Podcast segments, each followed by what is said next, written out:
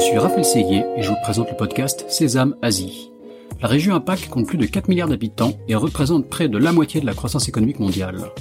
De nombreux Français sont donc venus s'installer ici, dans la région la plus dynamique au monde. Cependant, réussir en Asie n'est pas toujours facile. C'est pourquoi j'ai décidé de voyager de Hong Kong à Singapour en passant par Tokyo et Shanghai pour rencontrer ces Français qui ont réussi en Asie, percer leurs secrets et les partager avec vous. Si le podcast Sésame Asie vous plaît, n'oubliez pas de laisser 5 étoiles et un commentaire sur Apple Podcast, cela m'aide beaucoup. Je vous souhaite une bonne écoute. Bonjour Aurélien. Bonjour Raphaël. Merci Aurélien de, nous recevoir aujourd'hui depuis, euh, depuis Shanghai. Je me trouve moi à Hong Kong. Avec le Covid, on, commence à faire des interviews à distance de plus en plus. Donc Aurélien Rigard, tu es euh, entrepreneur, même serial entrepreneur, euh, comme, comme tu viens de me le dire. Euh, tu es un des cofondateurs euh, de l'agence de transformation digitale IT Consultis. Et tu as donc euh, plusieurs casquettes que tu vas nous décrire et une, une grosse expérience dans le, dans le digital à Shanghai et en Chine, voire même en, Asie. mais vas-y, pour, pour commencer, je te laisse te, te, présenter brièvement. Ouais, tout d'abord, merci Raphaël de, de, de, m'interviewer aujourd'hui. C'est un plaisir de, participer à ce podcast. Donc, moi, ça fait, ça fait 10 ans que je suis en Chine. Euh, donc c'est euh, un peu une aventure familiale où j'ai rejoint mon frère qui lui euh, est, arrivé en Chine il y a 12 ans, 12 ans et demi maintenant. Et, et depuis qu'on est arrivé, on a monté, on a eu l'occasion de l'opportunité de monter, monter plusieurs sociétés. Donc moi j'ai terminé mes études en, en 2010 et je suis arrivé à ce moment-là. Et, et à partir de là, on a monté plusieurs plusieurs sociétés. On avait commencé par une une société de e-commerce de, de, de chemises sur mesure avec euh, donc l'objectif euh, de faire fabriquer au Fabric Market et puis après d'envoyer euh, partout à travers le monde. Donc, ce qui a été plus ou moins, on va dire, un premier échec, mais aussi un apprentissage de, de, de l'entrepreneuriat. Et on, est, nombreux à avoir cette idée, c'est marrant quoi, parce que ouais, les, les, chemises, moi je me faisais faire des chemises sur mesure jusqu'à ça coûtait je sais pas 5 euros pièce à l'époque, oh, et donc tout le monde se disait ah, il y, a, y, a un business à faire, et, toi tu l'as fait quoi. Exactement en fait, première fois que je suis arrivé en Chine, je suis venu en Chine pour les vacances, c'était en 2009, l'été 2009, et euh, ben, on va au Fabric Market et puis euh, pour aller 10 euros, on pouvait avoir des chemises euh, correctes et pour 12 euros, on avait des chemises de très très très bonne qualité, euh, faites en 4 jours avec vraiment quelque chose de sur mesure et bien customisé. Et puis on s'est dit, ben, on pourra, enfin, ça serait vraiment top de, de, de, rendre le Fabric Market accessible partout à travers le monde. Et, et au final, ça a été bien plus compliqué que qu'on qu'on lui espérait à, à ce, moment-là. D'accord, oui. Et du coup, l'arrivée en Chine en, 2010, euh, fraîchement euh, gradué de, de, de, grandes écoles américaines, euh, c'est ça a été, un, on va dire, un, un retour à, à, la réalité des, des, des challenges qui qu'on peut trouver en Chine et, et, qui nous a mené petit à petit à, à, pivoter et puis à lancer notre agence de transformation digitale IT Consultis. Donc, euh, si on veut faire un petit point sur ce qu'est IT Consultis aujourd'hui, donc c'est, vas-y, vas-y. On a monté euh, cette euh, société de, de, de, consulting ou transformation digitale il y a maintenant neuf ans en arrière. on a commencé très petit, hein. on servait des, des, tout petits clients, des petits SMEs ou des, des restaurants, des, des, petits business, et puis au fur et à mesure, petit premier projet à 500 euros, puis 1000, puis 2000, puis 3000, puis 5000, 10, 15, 20, 100. 200 et, euh, et plus. Et euh, aujourd'hui, on est euh, bah, une des agences de transformation digitale, bah, une des numéros une sur, enfin pour les boîtes étrangères, on va dire, hein, pour la, la Chine et l'Asie du Sud-Est. Et on aide bah, toutes les, enfin, on, on target tous les types d'industries en passant par la finance, la pharma, le fitness, le F&B. Et on a des clients aujourd'hui comme Gap, comme Pernod Ricard, comme LVMH donc, et on aide ces sociétés sur euh, sur toute leur transformation digitale, à savoir sur euh, ben, la partie création, euh, énormément de, de, de, WeChat, de mini-programmes à l'intérieur de WeChat, de loyalty programme, la partie data, la partie CRM. Donc ça, c'est tout des parties où on aide, si tu veux, les, les sociétés à se transformer de manière digitale pour avoir un meilleur, ce qu'on appelle direct to consumer access, un accès au consommateur final direct qui est au final euh, en opposition à ce qui se fait en Chine depuis euh, bah, depuis les 20 dernières années, qui est de tout passer par ce qu'on appelle le, public traffic, donc les marketplaces, les, euh, les Alibaba, les JD, les Tmall. Et du coup, il y a une, il y a une forte poussée des, des sociétés aujourd'hui en Chine à, évoluer sur leur sur leur digital. Et du coup, on les accompagne sur sur cette transition. D'accord, ok, gros sujet quoi. comment, comment en tant que marque faire face au, au marketplace, au, au Tmall, au JD en Chine?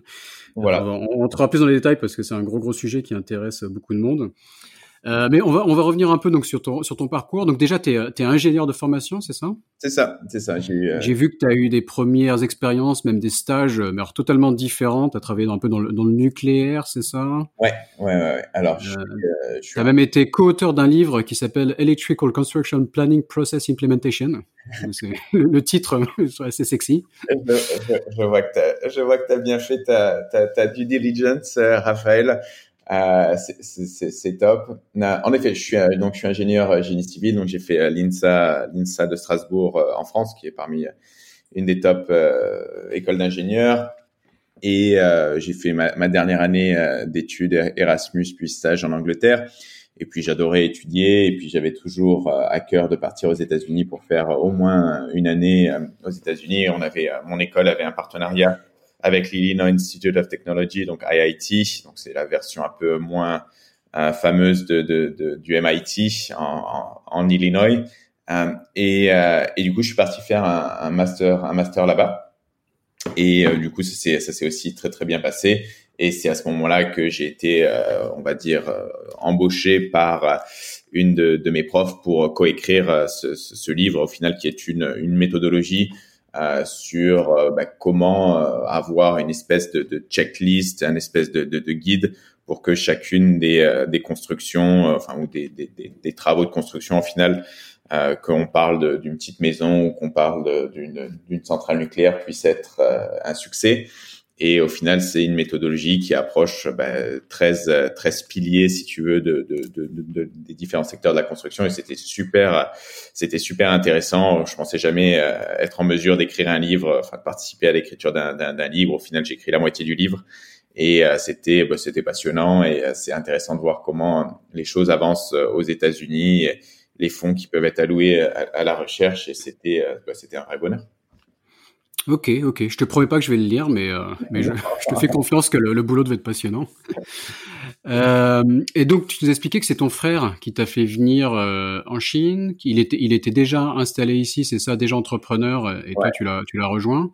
Euh, donc, tu t'es retrouvé en gros, enfin, t'as pas, t'as pas cherché de travail, tu t'es retrouvé entrepreneur au, au, jour 1, quoi. Ouais, ouais, ouais. Mais en fait, c'était, euh, c'est assez particulier parce que le, le, le 15 août, euh, le 15 août 2010 j'étais encore euh, dans l'état d'esprit de trouver un job aux, US, mais c'était à ce moment-là, c'était la, la, crise des subprimes.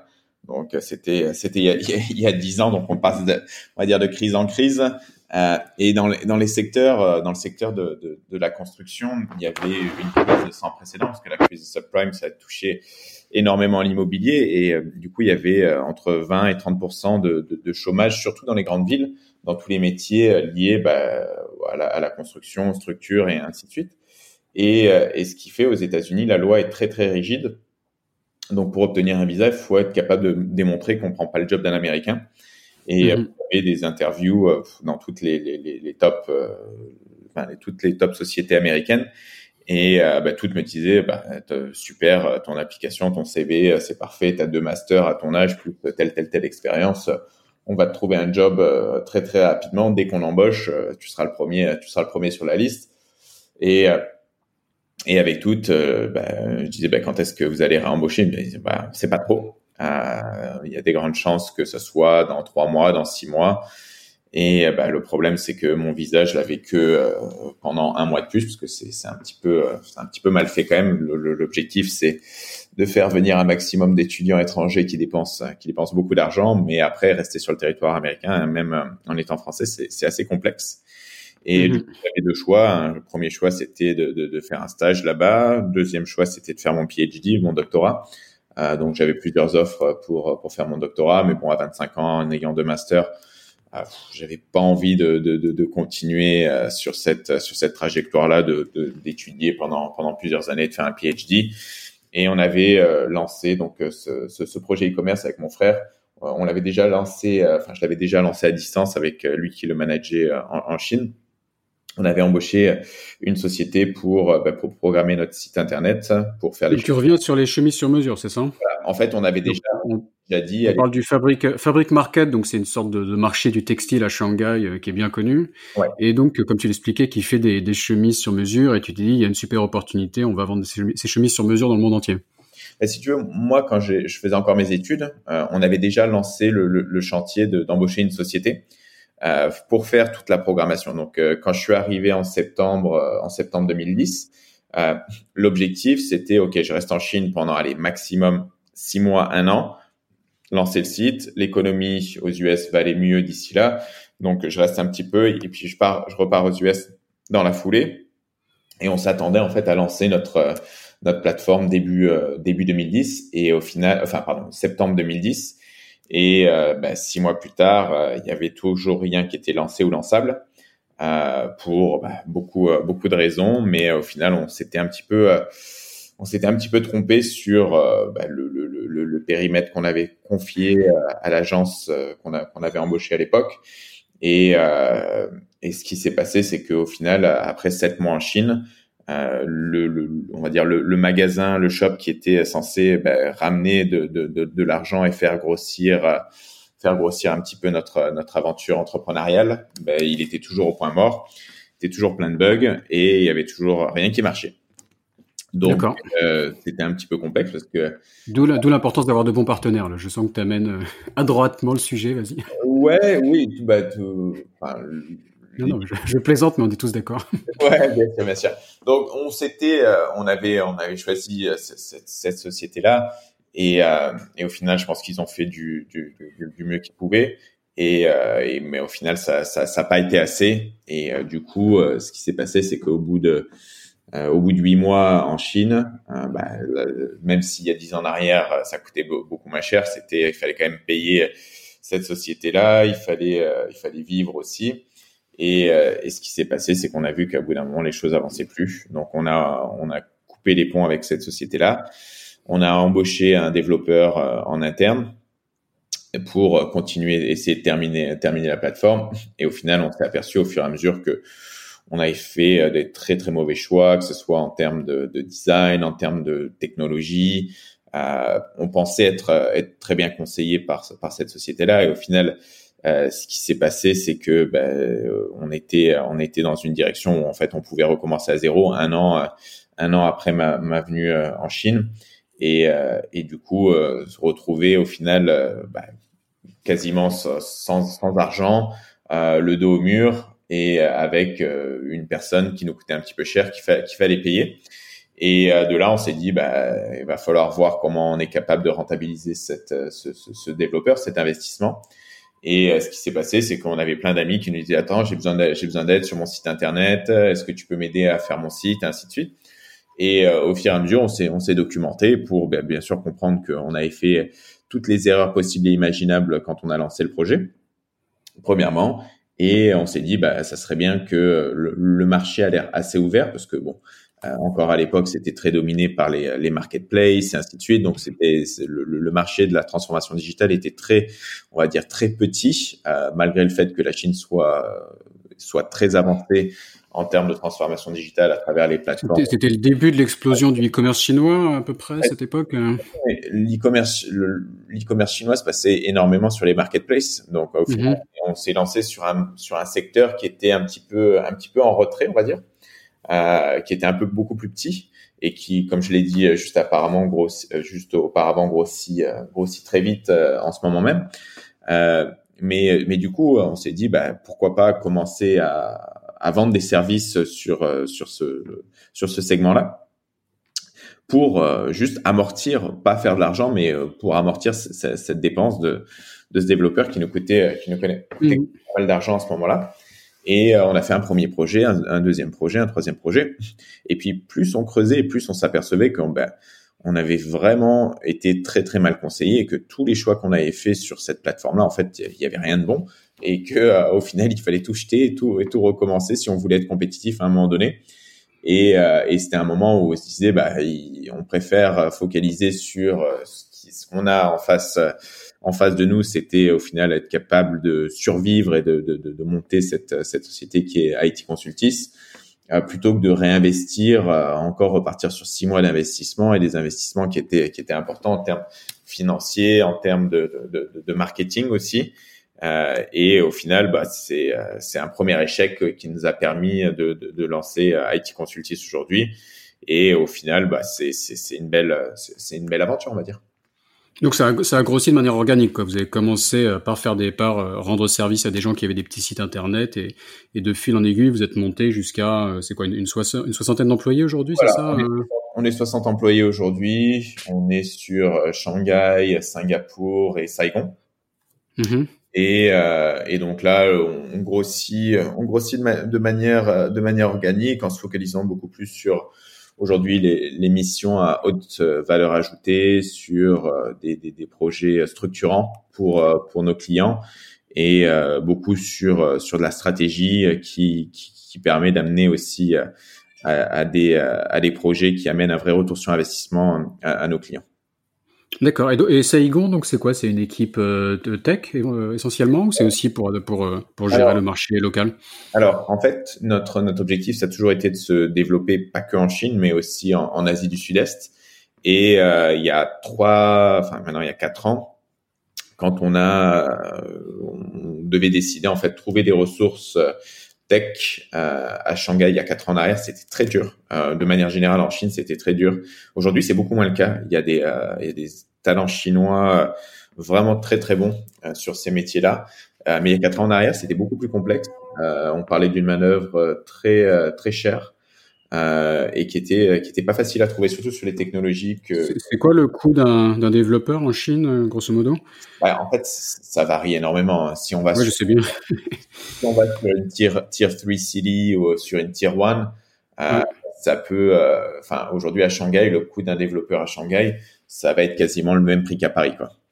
Euh, D'accord. Un bon un bon développeur, ça va aller peut-être pas Paris, mais on va dire le même prix, les mêmes prix qu'à Lyon faire de l'offshoring euh, en Chine aujourd'hui sur une tier 1, tier 2 city, ça fait pas du tout de sens. Sur une tier 4, euh, ça, commence, ça commence à faire du sens.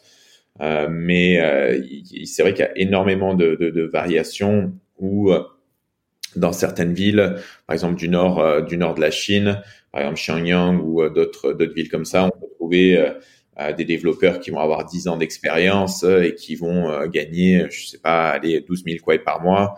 Euh, qui vont coûter 14-15 et qui, euh, qui au final ça va faire 2000 euros, 2000 euros de coût euh, par mois et qui vont être assez bons. après, la plupart de ces gens-là vont en général pas avoir travaillé sur des technologies de pointe en termes de, en termes de web, tout ça. Donc c'est, c'est aussi un petit peu complexe. Donc disons que c'est dans, dans les grandes villes qu'on va trouver quand même les, les très, les très forts talents. Euh, mais avec le Covid, il y a quand même beaucoup de gens qui ont eu aussi l'opportunité de rentrer chez eux. Le télétravail, c'est quelque chose qui s'est qui s'est énormément développé. Nous aussi, on voit on voit avec nos avec nos, employés, avec nos staffs.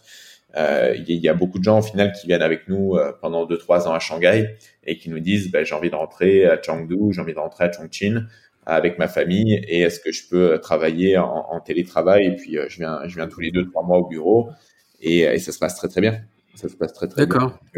Donc là, il y a déjà plusieurs sujets. Donc, le, enfin, quand tu parles euh, de ce que je comprends, toi quelque part, tu es sur un, peu un sujet de niche, vu que le, les marketplaces ont pris le gros du e-commerce en Chine et que toi, tu t'adresses plutôt au marché euh, du, euh, du brand.com, quoi, du site internet des marques. Ouais. Euh, en Chine, est-ce que c'était pas des technologies qui, par rapport à l'Occident, sont niches, donc peut-être plus de difficultés si dans une dans une ville, tu as parlé de tier 3, de tier 4 même, trouver des gens qui ont la, la connaissance de, de ces technos-là en Chine, ça ça, ça, ça existe quoi, ou c'est vraiment niche? Alors, ça, existe, probablement, ça existe de plus en plus parce que, euh, comme on a dit depuis les, deux, trois dernières années, c'est quelque chose qui a, énormément avancé. Euh, après, je, je, suis pas un expert de, politique interne chinoise, mais il y a eu des énormes euh, investissements qui ont été faits sur les écoles d'ingénieurs, les écoles informatiques en Chine. Et, et il y a beaucoup d'étudiants chinois qui ont, qui ont voyagé à travers le monde et qui, qui sont allés dans les, dans les meilleures universités, qui reviennent qui reviennent en Chine et qui ont des, des, Masters of Computer Science qui sont, euh, qui sont bien, bien avancés. Et, euh, et du coup, même si on est sur des technologies un petit peu niches, il y a aussi des technologies locales chinoise qui se développe de plus en plus sur sur la partie e-commerce par ailleurs et, et au final on s'aperçoit que il y a, y, y a, vraiment une, un, vivier technologique en Chine qui est en train de se, se développer, d'évoluer, où euh, il y a les propres langages de programmation qui, euh, qui, qui, sont créés, où il y a les propres frameworks aussi qui sont créés. Et du coup, c'est c'est assez intéressant. Après, nous, on travaille euh, les 90% du temps, 95% du temps pour les sociétés internationales en Chine. Et la majorité de ces sociétés internationales se sentent quand même un petit peu plus à l'aise avec euh, des technologies mainstream internationales.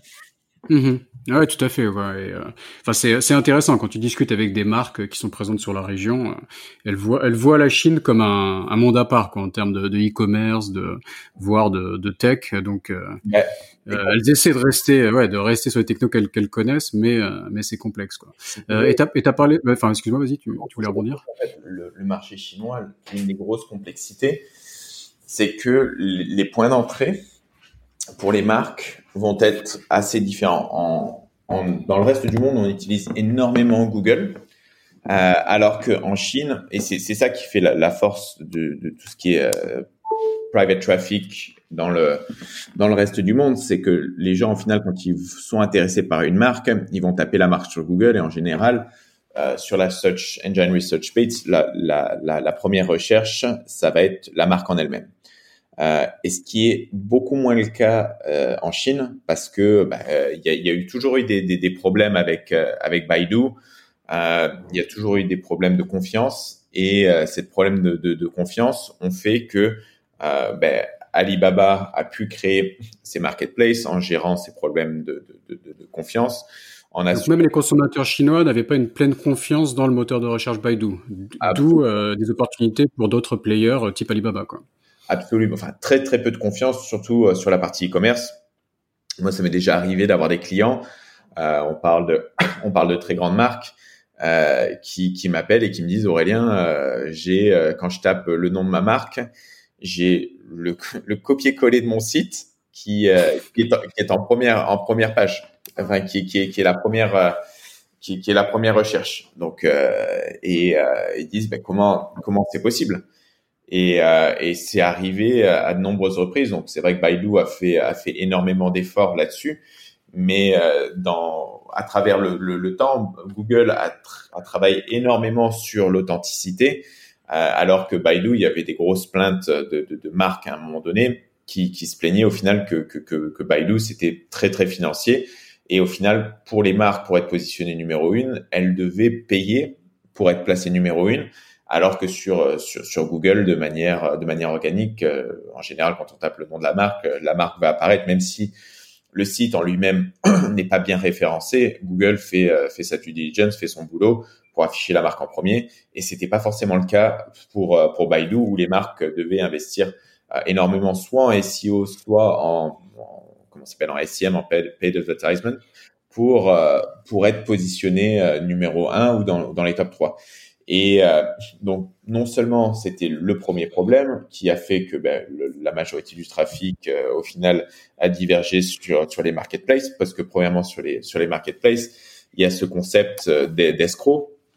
Donc, je sais plus comment on dit en français, escrow, escrow en anglais, où au final, l'argent part, enfin dire sur la marketplace d'Alibaba, l'argent de, de, de l'acheteur part chez Alibaba, le bien part du vendeur chez le consommateur et s'il n'y a pas de souci, l'argent est relâché, au, magasin. Donc ça permet euh, d'instaurer cette confiance où euh, le consommateur se disait bah, s'il y a un problème avec mon bien, je suis capable de, récupérer l'argent. Et ce qui n'était pas forcément le cas aujourd'hui en, allant sur euh, sur un site internet d'une marque où au final on savait pas si cette marque-là, si ça appartenait vraiment à la marque ou si c'était un fake. Donc ça a été un, des gros challenges. Et aujourd'hui, ce, ce challenge là, et, euh, et, on va dire solutionné de plus en plus par l'arrivée de WeChat. Donc euh, WeChat, à travers premièrement son official account pour pour les marques, où euh, bah, les gens quand ils vont sur un, un, official account, ils savent que le process, processus d'enregistrement est très complexe et du coup ça va appartenir à la marque. Et les, les, gens se sentent vraiment à l'aise de, de pouvoir commander sur WeChat, d'interagir sur WeChat Et ça devient vraiment un endroit de prédilection pour les marques pour avoir du moins le premier investissement pour bah, s'assurer de, de, de, pouvoir créer euh, cette, euh, cette connexion avec les utilisateurs.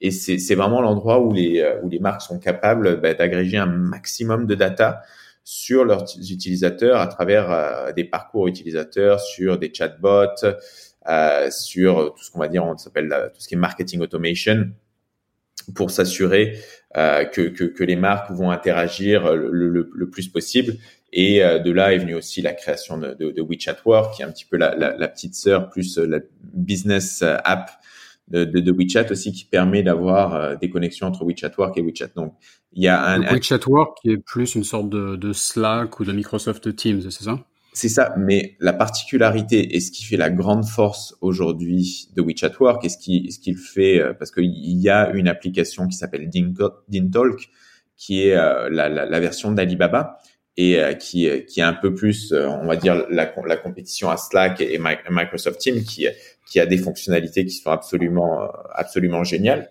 Et il y a WeChat Work qui est arrivé sur, sur le marché avec beaucoup de retard sur ce compétiteur d'Alibaba. Mais ce qui fait sa grande force, c'est que à travers WeChat Work, on est capable de discuter avec un utilisateur de WeChat.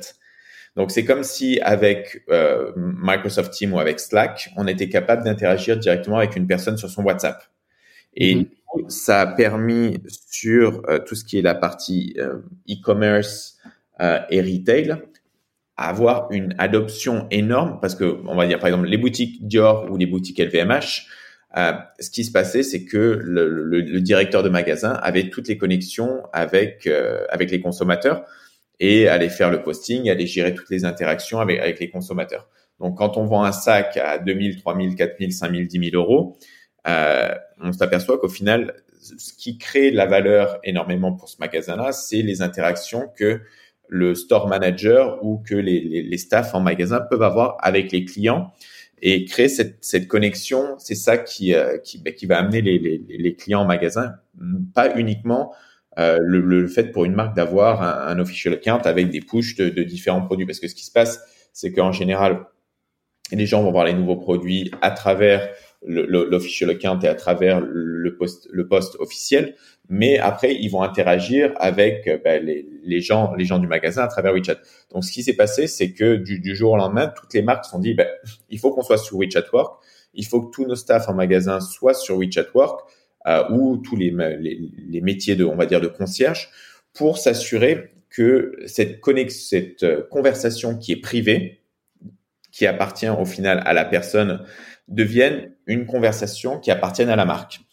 Et grâce à ça, ça a permis de encore pousser la transformation digitale, à pousser le, tout ce qui est processus de, de CRM et de marketing automation pour au final donner beaucoup plus de data et beaucoup plus de visibilité aux marques. Et par exemple, si demain euh, tu as le, le, le, store owner de, de, ou ton store manager qui, euh, qui s'en va, tu as la possibilité au final de transférer tous ces contacts et tous ces leads à la personne qui va, qui va la remplacer.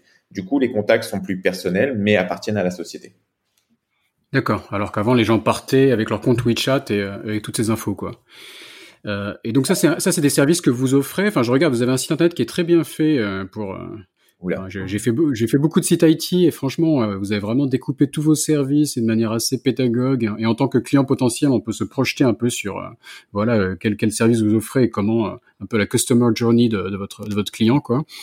Donc félicitations pour le site, plus pas mal de de, de, de, de business case hyper intéressants sur vos clients.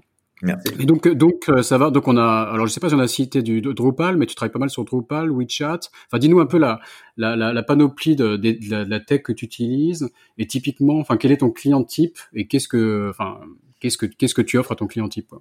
Alors, premièrement, notre site il est un petit peu vieux, donc euh, même s'il reste. ça va être encore mieux par le futur. Il a il a il a il a il a un peu plus il a un peu plus de 5 ans. Donc, euh, Mais le, le, contenu est le contenu est super en tout cas. Ouais, ouais il faut qu'on faut qu'on le mette un petit peu à jour. C'est vrai qu'on on, on est monté un petit peu d'un échelon sur euh, tout ce qui est conseil en transformation digitale. Donc, pardon. On a, on a plusieurs types de clients. Hein. On a des clients qui viennent nous voir euh, et euh, ces derniers temps, c'est vrai qu'il y, y, a un push qui est énorme sur euh, sur WeChat. Donc, avec la création de tous les écosystèmes sur WeChat, à savoir donc le mini-programme, le loyalty programme, euh, les échanges de, de, données avec les différents systèmes, donc tout ce qui est business intelligence, system integration. Donc ça, c'est des choses qui sont qui sont clés. Les, les, les, sociétés en fait arrivent en Chine et euh, celles qui euh, bah, qui sont ici de, de, depuis plusieurs années ont déjà une, une structure où ils travaillent avec ce qu'on appelle un team all partner pour euh, être sur ces marketplaces. Donc, mm-hmm. ils ont déjà un centre de logistique, ils ont déjà un call center et ils ont déjà des opérations où ils vendent bah, des dizaines de milliers de, de, de, de, packages tous les jours sur ces plateformes e-commerce. Mais un des gros soucis, c'est qu'ils ont très très peu de data. Donc la, la data appartient majoritairement à, à Tmall et à, Alibaba. Et ils ont très peu de, de, de, capacité en fait à retargeter ces, ces utilisateurs. Donc ce qui, euh, là où ils sont intéressés, et euh, là où en général on est, on est contacté assez régulièrement, c'est pour créer en fait ces écosystèmes à, à l'extérieur de, de, de, des marketplaces, mais prenant en considération tous les systèmes actuels. Donc les systèmes actuels, ça va être le magasin, donc euh, tout ce qui va être POS, tout ce qui va être euh, structure et stratégie autour, euh, mais aussi interconnexion et gestion avec tout ce qui est système qu'on appelle aujourd'hui un, social CRM, qui permet au final de, de créer tout, tout, ce qui est, toutes les actions et toutes les, on va dire les, les conversations utiles à la marque pour euh, ben, créer euh, des, euh, des, on va dire, différents KPI et pour créer au final ce, ce, ce, retour sur investissement sur chacun des utilisateurs qui permet d'avoir un maximum de data points sur, sur chacun de ces utilisateurs. Donc, donc du, du, donc du POS de la machine de caisse jusqu'à donc des, que ça soit branché sur des CRM pour l'information sur les clients. Et après, donc, enfin, le, voilà, vous, votre titre s'appelle Bringing Omnichannel, c'est le, voilà, le, le, slogan de votre, de, de l'entreprise sur, sur votre site internet. Et donc clairement tout un système omnicanal où ça va se brancher aussi sur le sur le e-commerce, que ce soit que ce soit sur WeChat ou sur le, le, site euh, web. Voilà, tout ce qui est call center, tout ce qui est warehouse management system, système financier, ERP. Bon, ça c'est vraiment primordial pour les sociétés. Euh, donc ça, on va dire que c'est euh, ça, ça, nous arrive très souvent. On a aussi des, des, clients qui viennent nous voir, qui nous disent je veux avoir une application, des clients qui viennent nous dire nous voir pour nous dire je veux un site internet, des clients qui viennent nous voir pour dire je veux, euh, je veux un conseil. Euh, il y a aujourd'hui le, les canaux de distribution euh, sont beaucoup du business to business to business to consumer, donc B2B to B2C, parce que c'est un, un, système de, de, distribution physique qui, qui, qui, est un peu long, parce que bon, la Chine c'est quand même un, un, sacré, sacré pays, donc c'est quelque chose qu'on voit aussi énormément aux US et, et en Europe, mais de, de, manière un peu plus importante et un peu plus d'intermédiaires en Chine. Et beaucoup de ces, euh, beaucoup des sociétés aussi sont, euh, se demandent comment appliquer cette transformation digitale pour créer au final cette incentivisation du premier B ou du second B ou euh, du, du dernier C. Donc il y a toute cette, il y a toute cette C'était compliqué avec les B et les C. ouais, c'est un, un, petit peu compliqué à expliquer. Il faudrait un petit schéma. Quand on, quand on travaille dessus, c'est assez, assez facile à comprendre. Euh, mais euh, mais en, en effet, ça, ça, c'est, avec un petit schéma, ça, ça, serait ça serait encore plus facile. Mais disons qu'il y a il y a une nécessité de, de, transformation digitale non seulement pour atteindre le consommateur final, mais pour travailler au final avec les, avec ses distributeurs euh, et pour travailler aussi avec ses retailers, parce que euh, pas toutes les marques sont capables de vendre 100% en, en propre. Donc ça va arriver aussi qu'il y ait une nécessité. On va parler des métiers d'agriculture, des métiers de, de, de la chimie, c'est des métiers où il y a besoin au final de comprendre euh, de quoi a besoin l'utilisateur final euh, et créer ces, ces différentes plateformes-là, créer la bonne plateforme, créer le, le bon système d'incentivisation. Donc ça, ça fait partie de, des couches stratégiques et, et, des métiers qui sont qui sont nécessaires pour faire la transformation digitale dans la bonne direction. D'accord. Et, comment générer du trafic en fait? Parce que si, si beaucoup de l'e-commerce se passe sur les plateformes, j'imagine que les, les, clients chinois ont le réflexe d'aller sur sur un Tmall ou un JD. Euh, Qu'est-ce que tu proposes à tes clients pour euh, Est-ce que ça fait partie de ton scope hein, de générer du trafic pour que leur site internet euh, ou leur ou leur compte WeChat soit euh, ait du trafic quoi? Alors, nous on travaille pas plus que ça sur cette sur cette génération de trafic. Par contre, on travaille sur comment au final garder ce trafic euh, en, interne, comment maximiser euh, au final le, le ROI de, de, ce trafic ou maximiser le, le, le ROI de, des différentes plateformes ou des différents assets euh, mm-hmm. que les marques peuvent avoir. Ça, c'est quelque chose de, de, de très important. Euh, il y a des agences marketing qui font qui font le, le l'acquisition de trafic très bien. Euh, après, l'écosystème WeChat, c'est un écosystème qui, qui, qui est très, très particulier. Donc en 2019, il y a eu 120, 120 milliards de dollars qui ont été dépensés par des utilisateurs sur des WeChat mini-programmes. Et en l'année 2020, ça devrait dépasser les 300 milliards de dollars. Donc euh, les chiffres mhm. n'ont pas été encore publiés. Mais ça veut dire qu'il y a énormément aujourd'hui d'argent qui est dépensé par des consommateurs finaux sur ces WeChat mini-programmes. Et du coup, toutes les marques essaient de se dire comment on arrive au final à avoir des infrastructures propres à nous qui nous permettent au final de driver un, maximum de, revenus. Donc ça, mhm. et euh, après ça va dépendre des marques. Donc il y a beaucoup de marques qui ont l'impression qu'elles arrivent en Chine et parce qu'elles ont fait, elles ont un petit peu de traction euh, dans, dans leur pays qu'elles vont arriver en Chine et qu'elles vont euh, qu'elles vont avoir directement des, des dizaines de, milliers de, de followers et, et, des gens qui vont acheter leurs produits. C'est pas le cas. Aujourd'hui le marché chinois est très compétitif, que ce soit les marketplaces, que ce soit euh, WeChat ou euh, d'autres segments comme les, comme les sites internet ou les applications. Donc c'est quelque chose qui, c'est un marché qui est très compétitif et la seule manière d'y arriver, même il y a des marques qui, qui, ont, qui ont énormément de mal, euh, c'est bah, d'investir au bon endroit. Donc euh, il y a des marques pour lesquelles la, la, marketplace va faire énormément de sens parce que euh, le niveau de compétitivité n'est pas très très élevé. Après, il y a des marques sur lesquelles où euh, le niveau de compétition est tellement élevé que ça fait aucun sens de, se lancer sur une marketplace. Euh, et euh, ça vous faudra plus de sens de lancer euh, des shops, du retail ou du flagship store pour, pour commencer avec une stratégie d'acquisition. Donc bon, là, on est en période de Covid, donc c'est un petit peu plus complexe. Euh, mais il y a beaucoup de sociétés qui ont qui, qui, qui, travaillent très mal sur leurs différents assets.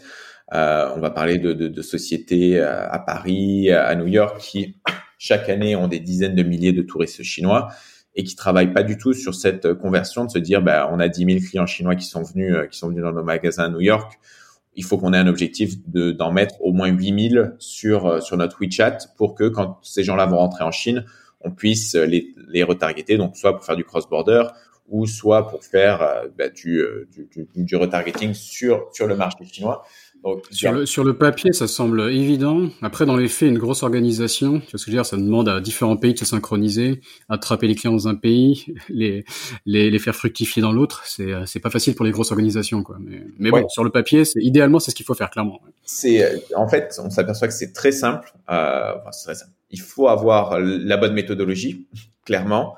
Euh, et il faut en effet que ce soit une, une stratégie globale, parce qu'en effet, euh, si c'est que des, petites stratégies locales, euh, le, le, magasin de New York va pas plus bénéficier de ça que si la personne rachète quelque chose quand elle rentre à Shanghai après. Ouais, tout à fait. En, omnicanal, tu déjà souvent, chez, enfin, les retailers ont souvent le problème de, la, de la, une sorte de concurrence entre le e-commerce et les magasins.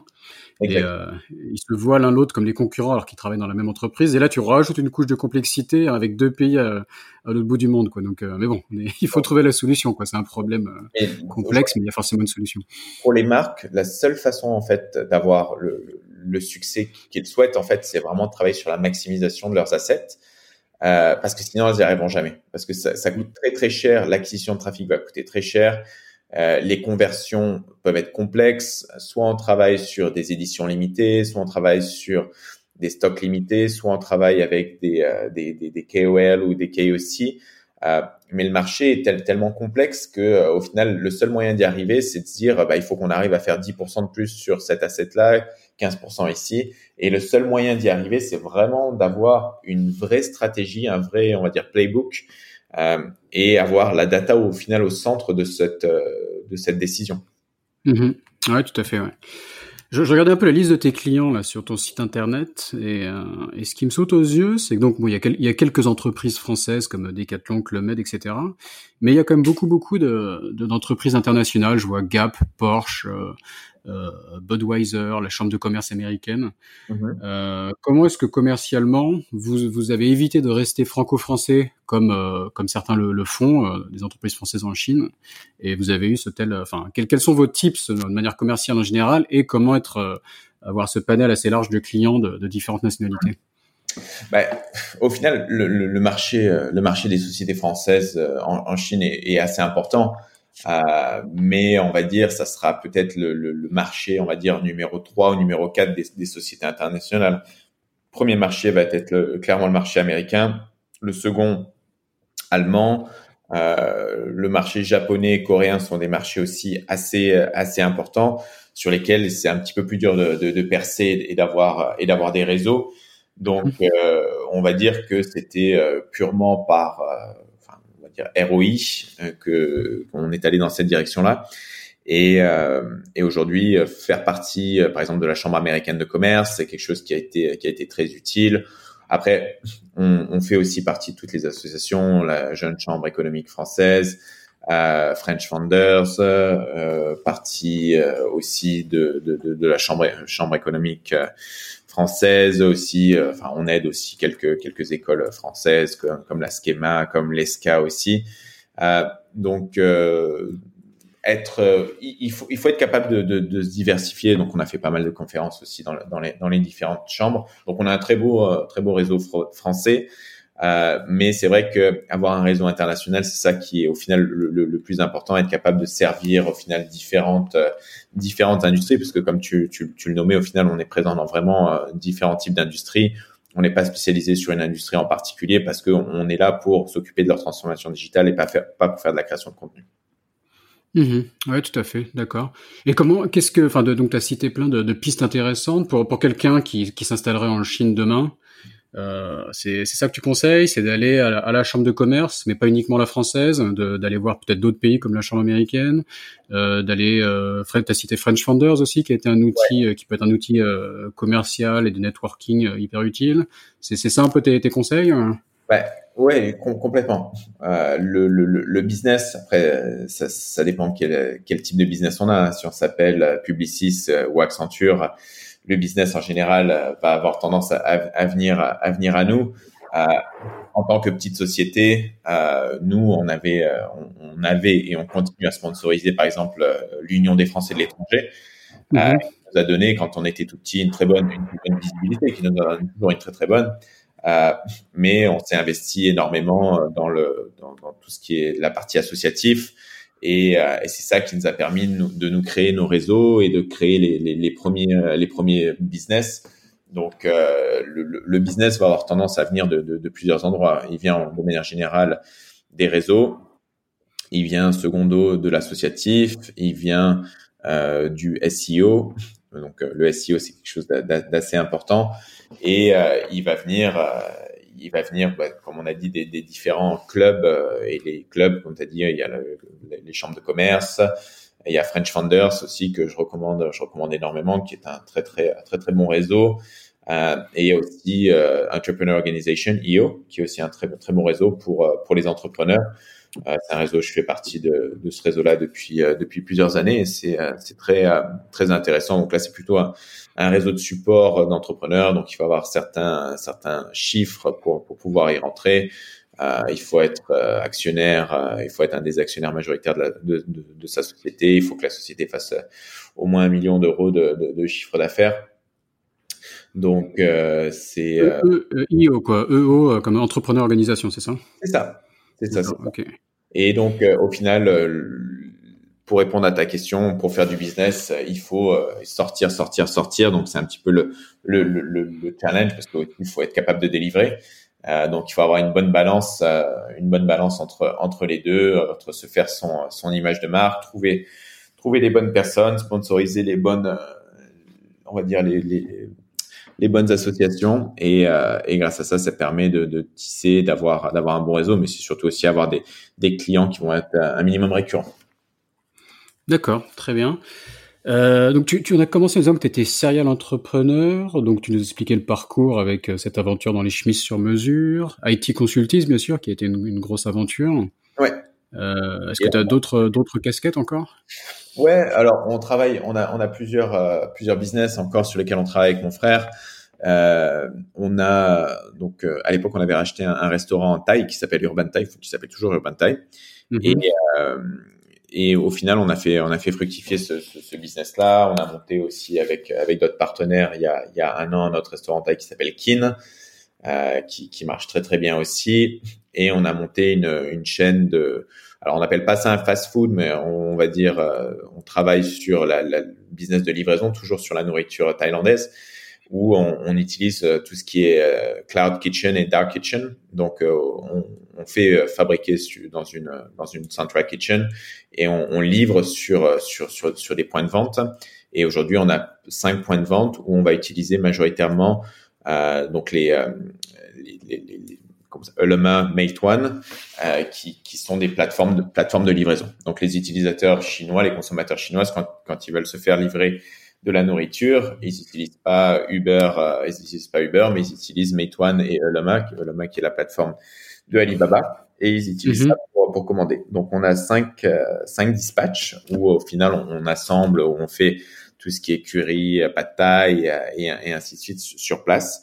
Et on en a, on en a cinq euh, à Shanghai aujourd'hui avec pour objectif de monter, euh, de monter à une quinzaine à Shanghai et puis après voir comment on arrive à, s'étendre dans d'autres, euh, d'autres villes en Chine. Donc cinq points de vente, mais qui sont des petits restaurants ou c'est purement pour, pour la livraison? Alors, il y a, y a, des points qui sont accessibles. Par exemple, on était, on était jusqu'à jusqu'à récemment au WeWork euh, à côté de, de, de Hongqiao, où euh, là il y avait euh, il y avait accès aussi, il y avait des tables, il y avait possibilité de, de manger. C'est une food court, donc c'est soit soit une food court, soit soit de la livraison. Donc en fonction de, de, l'endroit où on est, ça peut ça peut évoluer. D'accord. Et ça, comment Enfin, ça fait longtemps que tu es sur la restauration. L'idée vous a pris subitement. Comment, Ouais, on a on a commencé la restauration. Ça fait ça fait un peu plus de six ans maintenant. Mhm. Et, euh, et cette, euh, cette partie-là, c'est quelque chose qu'on a lancé euh, il y a un petit peu plus de deux ans. Euh, parce que euh, voilà, toujours curieux et intéressé par par différents différents process. Et au final, monter monter des restaurants, c'est c'est quelque chose qui est, qui est qui est bien, mais qui nécessite aussi beaucoup de, de fonds. Alors que monter beaucoup de manière beaucoup plus lean et euh, utiliser ce système de, de, de centrale cuisine, c'est quelque chose qui, euh, qui, qui, peut grossir aussi euh, beaucoup plus vite. Mhm. et c'est quelque chose qui est dans la dans, dans la communauté entrepreneuriale a, a reçu ces, ces derniers ces derniers mois un vrai, une vraie traction. Donc c'est quelque chose qu'on qu'on veut essayer, c'est quelque chose sur lesquels on pousse on pousse pas mal et on a des on a des très très bons résultats. D'accord. Et je vais me faire un peu l'avocat du diable, mais pour quelqu'un qui, euh, qui aide les, ses clients à sortir un peu des, plateformes, là, tu montes un business de restauration qui a l'air beaucoup basé sur des plateformes. Ouais. Ben, il faut, euh, pour, pour tous ces, ces clients-là, en fait, on, on, dit, on dit jamais aux gens que les, plateformes, c'est une mauvaise chose, hein, parce que aujourd'hui, 85% du, euh, du e-commerce est fait sur cette plateforme-là et 15% est fait, est fait en propre. Donc, le, on va dire, les choses vont pas évoluer de l'autre côté pour faire du, euh, du 15-85 dans le futur. L'objectif pour les marques, c'est d'avoir un niveau qui est un petit peu plus responsable, comme le niveau qu'on peut avoir en Europe ou aux États-Unis, qui va être à peu près, à peu près du 55-45 ou du 60-40, donc du 60 pour les marketplaces et du 40 pour du trafic propre. Euh, parce qu'en Chine, c'est euh, au final, c'est quasiment du 100% sur, sur de la marketplace. Mhm. Les, marques sont, dans, une bien mauvaise disposition. Après, sur les plateformes de, livraison, pour se, être capable de créer son propre trafic, il y a très très peu de sociétés, si ce n'est euh, les McDonald's, les Starbucks, qui ont eux leurs propres applications. Euh, mais à moins d'avoir un réseau euh, énorme et une stratégie d'acquisition énorme, investir sur ses propres plateformes, en fait, ça fait ça fait pas du tout de sens. Et euh, si demain j'ai une société euh, pareil qui viendrait, viendrait me voir avec le même le même challenge, je ne dirais jamais de monter de monter sa propre euh, sa propre application de, de, de livraison parce que le coût, même si le, le, le, le coût sont entre 15 et 20% qui sont prélevés euh, par Ulema ou Meituan en, en question, euh, ces coûts-là sont toujours bien moins importants que monter sa propre euh, sa propre application. Donc euh, aujourd'hui, c'est, euh, ça serait très très complexe. C'est une stratégie d'acquisition parce que il faut être capable de créer des, des, des habitudes aussi avec ses avec ses propres clients.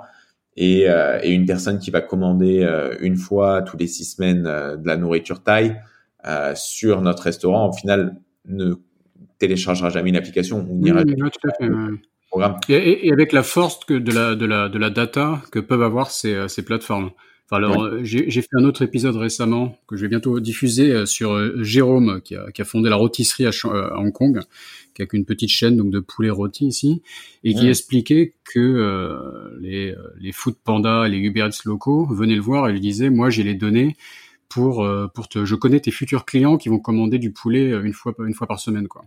Oui, vraiment des données avec une grosse grosse valeur. Hein. Donc euh, après, après entre euh, après ça, dépend aussi de la, de la taille euh, de la taille qu'on a nous avec cinq avec cinq magasins aujourd'hui, cinq shops. Aujourd'hui, on est encore tout petit, euh, mm-hmm. mais, mais, pour avoir accès aux données et ainsi de suite, il faut avoir il faut avoir une certaine taille. Euh, ce qui en, en, Chine nécessite quand même d'avoir un peu plus, enfin une taille un peu plus importante pour avoir accès un marketing très privilégié. Après, c'est vrai qu'il y, a toujours la possibilité d'investir et de targeter euh, les bonnes personnes qui vont être qui vont être intéressées.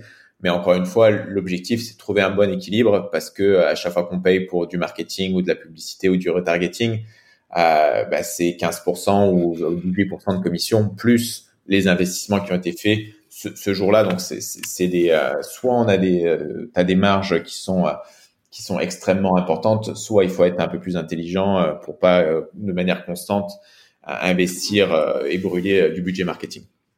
Ah, tout à fait. Bah, tu, tu, vis comme dans le pays de la, de la franchise et des, et des, chaînes de restaurants. Quoi. Donc je suis sûr qu'un riche, un riche chinois va s'intéresser à vous un jour et, vous permettre de scaler encore plus. Quoi. Ouais, peut-être, espérons. euh, ok, ok, non, bah c'est super. On va, on va arriver vers la fin de, de cet entretien.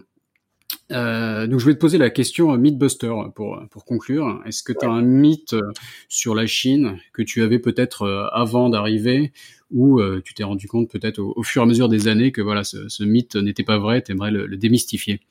Ouais, alors c'est quelque chose qui, qui j'ai l'impression est en train d'évoluer. Hein. Et après, c'est peut-être que avec avec l'âge, je vois peut-être un petit peu moins de très jeunes de ton tu, tu, tu, tu, as quel âge déjà? 35 ans. Euh, D'accord. Euh, ou alors il y a, y a, aussi le fait que c'est euh, beaucoup plus dur d'avoir d'obtenir un visa pour pour venir travailler en Chine ou pour venir entre, entreprendre, bien que les choses ont l'air de, de, de, simplifier, de se faciliter un petit peu plus là ces, ces dernières semaines. Il y a eu des bonnes des bonnes nouvelles sur ce front-là, mais on voyait énormément de sur le visa, ça devient plus facile récemment, tu dis. Devrait devenir entre les annonces et ce qui ce qui va être fait. On, attend toujours les, les, confirmations de comment comment ça va se matérialiser. Mais euh, ce qu'on voyait énormément il y, a, quelques années, c'était euh, euh, des gens, des Français, qui avaient très très peu d'expérience entrepreneuriale ou et mais qui, qui venaient en Chine avec un espèce d'orgueil et la, la, pensée au final qu'ils avaient l'idée du siècle ou qu'ils allaient arriver en Chine et qu'ils allaient apprendre au final aux Chinois comment faire du e-commerce ou comment faire ci ou comment faire ce métier-là. Euh, Aujourd'hui, la Chine a énormément évolué et au final, euh, rentrer en compétition euh, sur, sur, le marché chinois en étant euh, en, en, étant étranger, c'est ça devient plus un handicap aujourd'hui qu'un avantage. Il y a dix ans, c'était c'était un avantage. Un avantage aujourd'hui, c'est c'est plutôt un, on va dire un inconvénient. Et ouais, et l'idée, c'est d'arriver en Chine avec vraiment, on va dire, pas avoir un orgueil de, de dire on va arriver ici, on va on va apprendre aux gens comment comment faire du business, mais c'est plutôt s'inspirer et utiliser un maximum bien sûr ce qu'on a ce qu'on a pu apprendre euh, bah, dans, dans, dans le reste du monde, euh, parce qu'on a toujours euh, enfin des, des choses qui, qui peuvent être utilisables ici, mais il faut avoir les pieds sur terre en arrivant en Chine et pas penser que vu que le marché est énorme, qu'on va avoir le succès le succès escompté. Non, aujourd'hui, il y a, il y a vraiment une très, très, très, très forte compétition. Il y a des investissements qui sont réalisés à tous les niveaux. Euh, la recherche et développement est vraiment au maximum, euh, au maximum aujourd'hui. Et, euh, et c'est vraiment important d'arriver sur le marché chinois avec un maximum d'humilité parce que j'ai vu beaucoup d'entrepreneurs ou beaucoup de gens qui arrivaient et qui au bout de six mois disaient bon ben je, je repars mais qui repartaient vraiment avec une vision une vision différente en pensant arrivant sur en marché conquis et alors que c'est pas du tout le cas. Mmh Ok, d'accord. Donc rester humble, éviter d'avoir trop d'orgueil et, et donc apprendre de, la, apprendre de la Chine, apprendre des Chinois, quoi, et essayer de, essayer de faire sa place, quoi. Dans ce marché qui reste quand même euh, gigantesque. Donc il y a, des opportunités tout de. Travailler très très dur. Travailler dur, ok, c'est ouais. c'est pas facile. ok, ok, super. Bon bah on va s'arrêter là. Est-ce que tu as un contact, une, une présence sur les réseaux sociaux que tu aimerais partager pour conclure? Bien sûr. Euh, tout le monde peut me trouver sur, sur LinkedIn, donc Aurélien Régard. R-I-G-A-R-T. R-I-G-A-R-T, c'est ça. Euh, devrait être facilement trouvable, autrement par email ou sur le site d'IT Consultis pour, pour venir me contacter, euh, ou sur, sur WeChat aussi, Aurélien-R. voilà. Ok, ok, super. Merci beaucoup Aurélien. Merci Raphaël, c'est un plaisir. Cet épisode de Sésamazie est maintenant fini. Si vous êtes toujours là, c'est que ça vous a sûrement plu. N'hésitez donc pas à laisser 5 étoiles et un commentaire sur Apple Podcast, cela m'aide beaucoup. Pour me contacter, le plus simple est de m'ajouter sur LinkedIn, Raphaël Séguier, S-E-G-H-I-E-R. N'hésitez pas à me dire ce que vous avez pensé du podcast, à suggérer des invités ou des thèmes qui vous intéressent. Tout feedback est le bienvenu. Merci d'avance et je vous retrouve au prochain épisode. Salut